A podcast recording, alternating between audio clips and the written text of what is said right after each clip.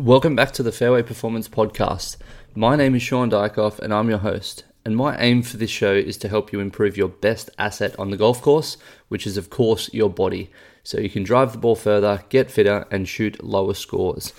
Now, in today's episode, I'm going to talk about a couple of different questions which have come up pretty regularly or uh, people who've commented on my posts on Instagram and social media, um, and they've asked this particular question uh, or these particular questions. So, um, the first one was centered around um, programming weights, sets, and reps for particular exercises that I've been posting, which is a, a really common question that I get.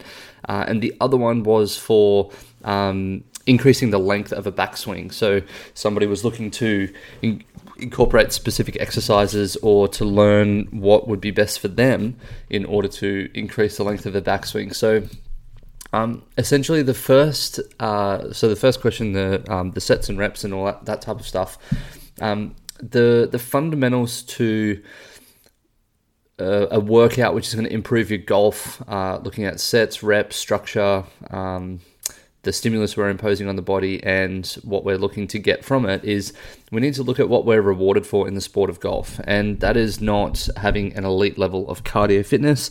It is more centered around being flexible, mobile, having decent stamina to walk the course for whatever amount of time it, it, it's required for us to uh, play the game, uh, whether it's a one day, three day, five or four day tournament, um, multiple weeks, or just week on week, uh, you know, throughout the year and uh, then we need to look at uh, strength, power, and speed. So, what of what elements out of those are, are going to help us on the course the most? Uh, then from there, we can do a bit of an assessment to see what areas we're really good in and what areas we are lacking in. And for most people that I work with, it's more centered around flexibility, mobility, strength, power, and speed that they are lacking because the level of golf at which uh, they are playing doesn't require them to work uh, walk any more than just one round of golf at a time, which they regularly do week on week. Um, you know, they move around during the week, they train during the week, um, and it's going to allow them enough cardio fitness in order to um, perform well in their golf game. And just on that, j- just improving your cardio is not going to be the only thing that helps improve cardio, essentially. So if we build the body up to being able to perform more sets and reps of particular exercises involving our legs, upper body, um, and, and different aspects or different areas of the body, then it's actually going to make it easier to walk the course because if we're stronger, each step takes less effort. And if each step is taking less effort, then obviously it's less effort to walk the total distance required around the golf course. And it's when we're doing sets and reps of particular exercises uh, in a strength setting, uh, we are also incorporating uh, rest elements as well. So it's like work, rest, work, rest, work, rest, which in of itself is actually a form of cardio training because your body's trying to bring the heart rate down after doing a certain amount of reps. Uh, and then so you're recovering, and then your recovery time between each of those little bouts becomes less and less um, with the weight that you're using. So that's why we need to increase the weight or the sets or the reps or, or the volume, whatever it might be, um, to in order to create more of a, uh, a, stimulus for the body to adapt to and to get fitter and stronger and, and better. So uh, that's my little take on, on cardio for golf. Now, I'm not saying uh, someone shouldn't do it, uh, but in general, most people who come to me and want to work on their game, they're going to get much, much more bang for buck by going for the strength and mobility, flexibility uh, route and, and speed and power. And then if that's all looking really good and they've sort of maxed out their capabilities, it's a matter of let's add in some cardio elements. Or um, if they've got days off from their training and they want to just do a certain amount of days in the gym and then they want to walk the course a couple of days and then they want to do one cardio day per week, then obviously we can talk about, you know, programming a cardio session for them each week. But it's a lower priority for golfers uh, in terms of improving their game. Now, in terms of, and I've talked about this previously on, on other episodes of the podcast and, and with other people who've interviewed me on their podcasts, and essentially the thing that we want to look at in terms of uh, programming sets and reps and weights and things like that, uh, the basics, uh, the really basic uh, level of programming is if we look at three to five sets of three to five reps of a particular exercise, whether it's squatting, deadlifting, bench pressing, um, whatever it might be, that is going to be fitting into the strength range. And that, or the, the strength uh, stimulus of the body because we can put a heavy weight on there. Uh, we're lifting it for a small amount of reps, but it's going to make us stronger because we're lifting it for um, those sets and reps. When we go higher and we start looking from 8 to 12 or 15, 15 and 20 reps, so anywhere from that sort of range, uh, that's what we're looking at uh, in terms of hypertrophy training, which is where we're uh, trying to increase muscle mass and size. And that is also really good for beginners when they're starting out because when you are doing a new exercise or being introduced to a new routine or, or um, elements of training, it's always really good to do more reps of it and we can decrease the weight that we're lifting, so it decreases our risk of injury, uh, and it just increases the amount of practice we're getting at a particular movement. Which, if we look at um, the golf swing, we need practice at repetition of a particular range of motion for the body, um, which I feel that the hypertrophy training actually does a really good job of.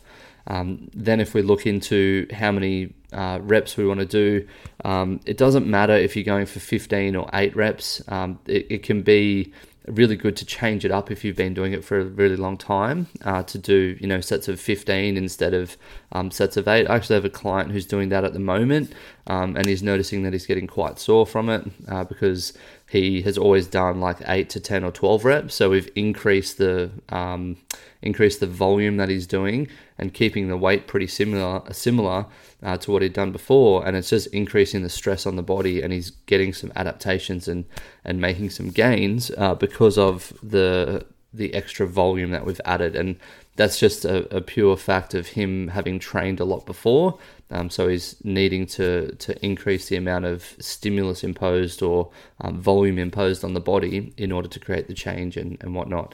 If you're a beginner starting out, obviously that can be less and less sets, less reps, uh, and we're still going to get that change because it's a new uh, stimulus for the body. Now, uh, if we're looking to increase mobility. Uh, so, with mobility, I find and flexibility, it's really a consistency and frequency uh, type thing. So, uh, for most of it, or nearly every single one of my clients, will do some form of daily mobility as part of a training program that I build out for them. And it's literally targeting based on the results that we get from a mobility screening.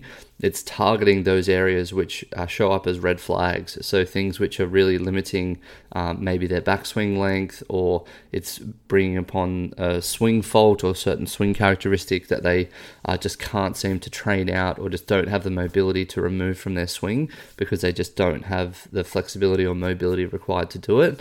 Um, and also, it's to undo a lot of the things that they do day to day. So, a lot of my clients, um, you know, along with a lot of the rest, rest of the Western world, uh, the people are sitting, and that sitting just introduces a bit of uh, forward inclination of the spine or, or rounding, hunching of the back. Um, so, we find that thoracic extension type exercises, thoracic rotation, uh, are really limited when they're doing their mobility tests. So, incorporating some stuff each day to undo some of that sitting that they're doing just so they're not going backwards with it. They might not be going too far forwards, but at least it's undoing a little bit of the work that they, or a little bit of the time that they spend each and every day in those positions. Um, excellent. And then uh, what else do I want to talk about? Uh, general recommendations. So if you are if you are someone who has been um, you know, doing. Like I was talking to a guy this morning in the DMs uh, about his training, and he said he's doing a mixture of um, CrossFit, calisthenics, and weightlifting to build muscle. Now, while it's really good that he's you know doing a, a very broad amount of training, his goals were um, speed and flexibility. Now, I can tell you right now that doing all of those things, he's not doing enough volume of one of those particular things in order to get better with speed or with flexibility. Because what I know about CrossFit workouts and what I've talked to him about is he's doing higher volume sets and reps of particular movements and longer like metcon metabolic conditioning type workouts as they're called in crossfit. And this is not going to help with speed. Uh, it's also not going to help with flexibility. Um, so for him like i've offered a bit of um, you know support and and uh, just thrown out an offer of um, having a, a, discussion with him to talk a bit more about his goals and, and where he wants to go. But in a in a uh, position that he is in, where he's trying to increase or get better with a particular part of his um, training or, or, want a certain adaptation from his training, um, he's just going down the wrong way. Uh, so if he was to, for example, um, go away from you know chasing three rabbits essentially, and just to chasing one, which was um, the flexibility each day and speed each day, then I'm sure the gains that he makes in each of those two areas is going to be significantly better than what he's currently doing. So uh, I just need to have a bit more of a conversation with this guy about that. Um, but if you find that you're doing that in your training, and you know you've got all these different goals, and you don't know which one should be the priority, and don't know sort of where you're headed with it, um, please in the in the show notes there's a link to my coaching application form. Please fill that out um, and let's start a discussion. Um, even if i just offer you a little bit of advice and, and that's plenty for you that's fine. Um, but let's just at least talk about it um, and see if that it's something that i'd be able to support and help you with. Um, cool. So i think that um, that should wrap up and, and help a little bit with the, the sets and the reps and you know getting started with golf fitness and, and just some things to consider for um, someone you know who, who doesn't have any idea or um, you know asking about that stuff on Instagram. Uh, the next uh, topic that I wanted to discuss, or the next question that I've had that I wanted to discuss, was the um, the length of your backswing. Now, this is a this one can be a really big rabbit hole for people to dive down, and um, a lot of people will um, just look at it and they'll go, "Cool," like um, they, they won't do an assessment of their body and they won't work out what particular area of their body um, you know is holding them up in terms of uh, getting all the way back. They'll just think it's something up in the top of their body that's holding them back.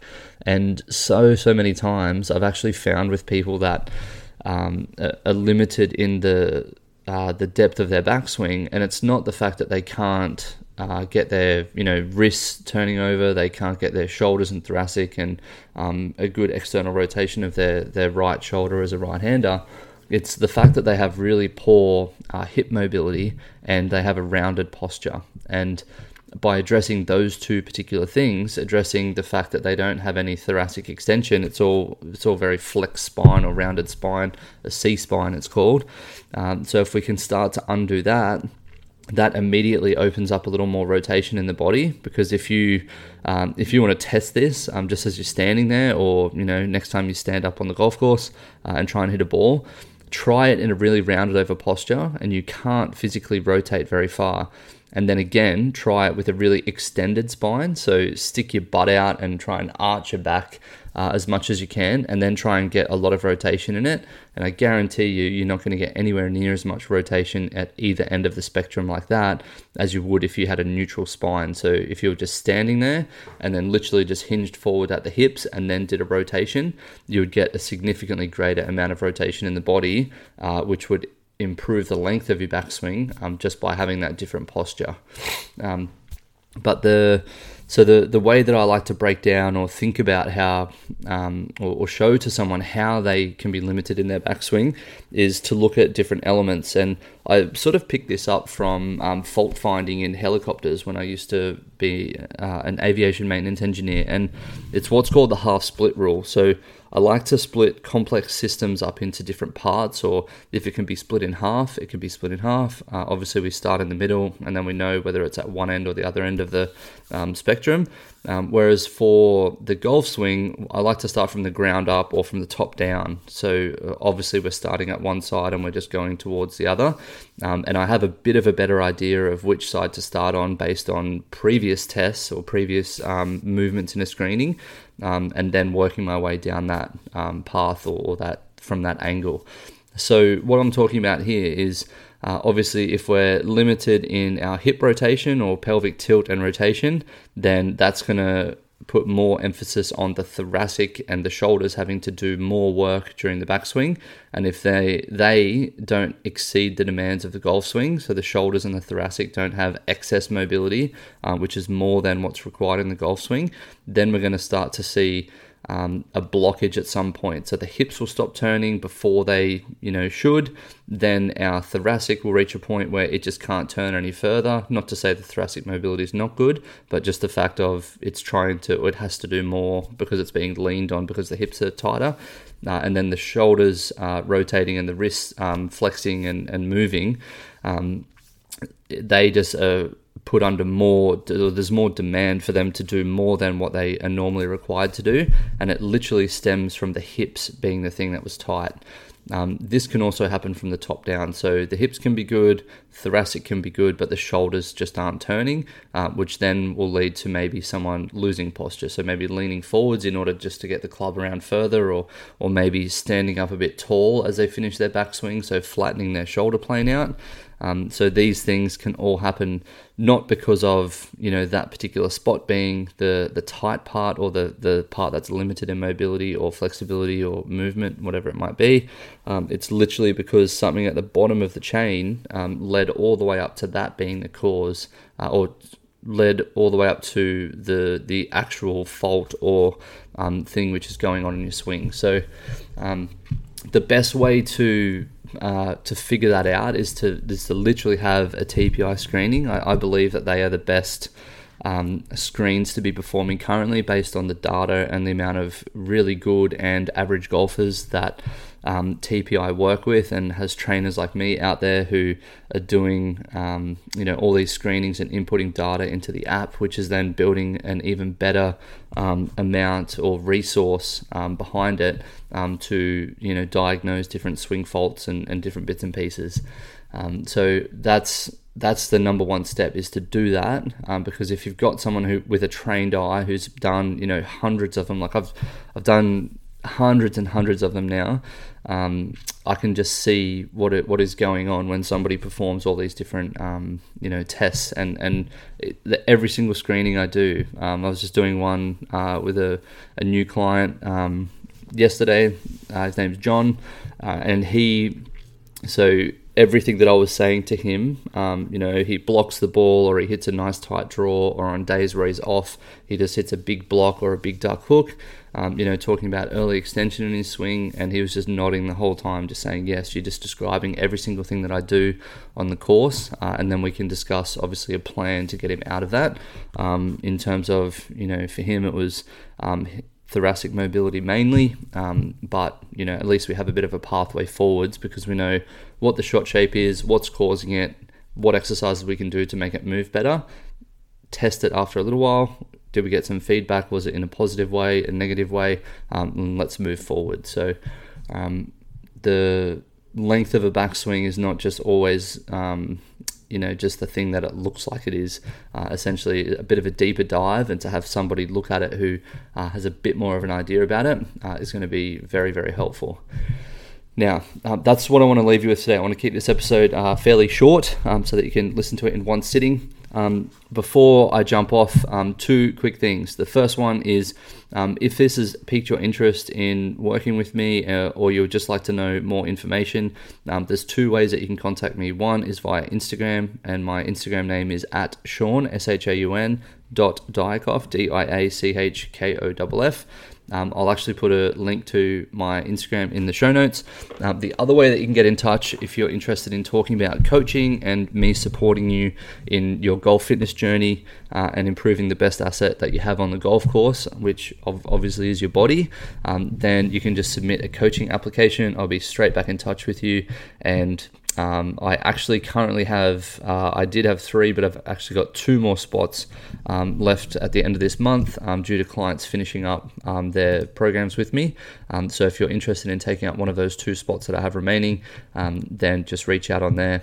Uh, then the second thing, guys, is obviously to help this show grow, I need your help and support. So if you listen, you got some value from it, please leave a rating or review on Instagram, uh, not on Instagram, on Spotify or on iTunes. Um, or if uh, you want to be a super fan of the show, um, then you can screenshot and share it on your personal Instagram and tag me, uh, and I'll also share it as well, just to help get the show out into more ears around the world and, and get more people focusing on you know the the best asset that they have on the golf course because um, that's the message that I want to push out to everybody. And you, being a listener of this show, uh, obviously understand that um, your body is the best asset on the course. Until next week, guys, uh, hit them straight, train hard, and I'll talk to you next week.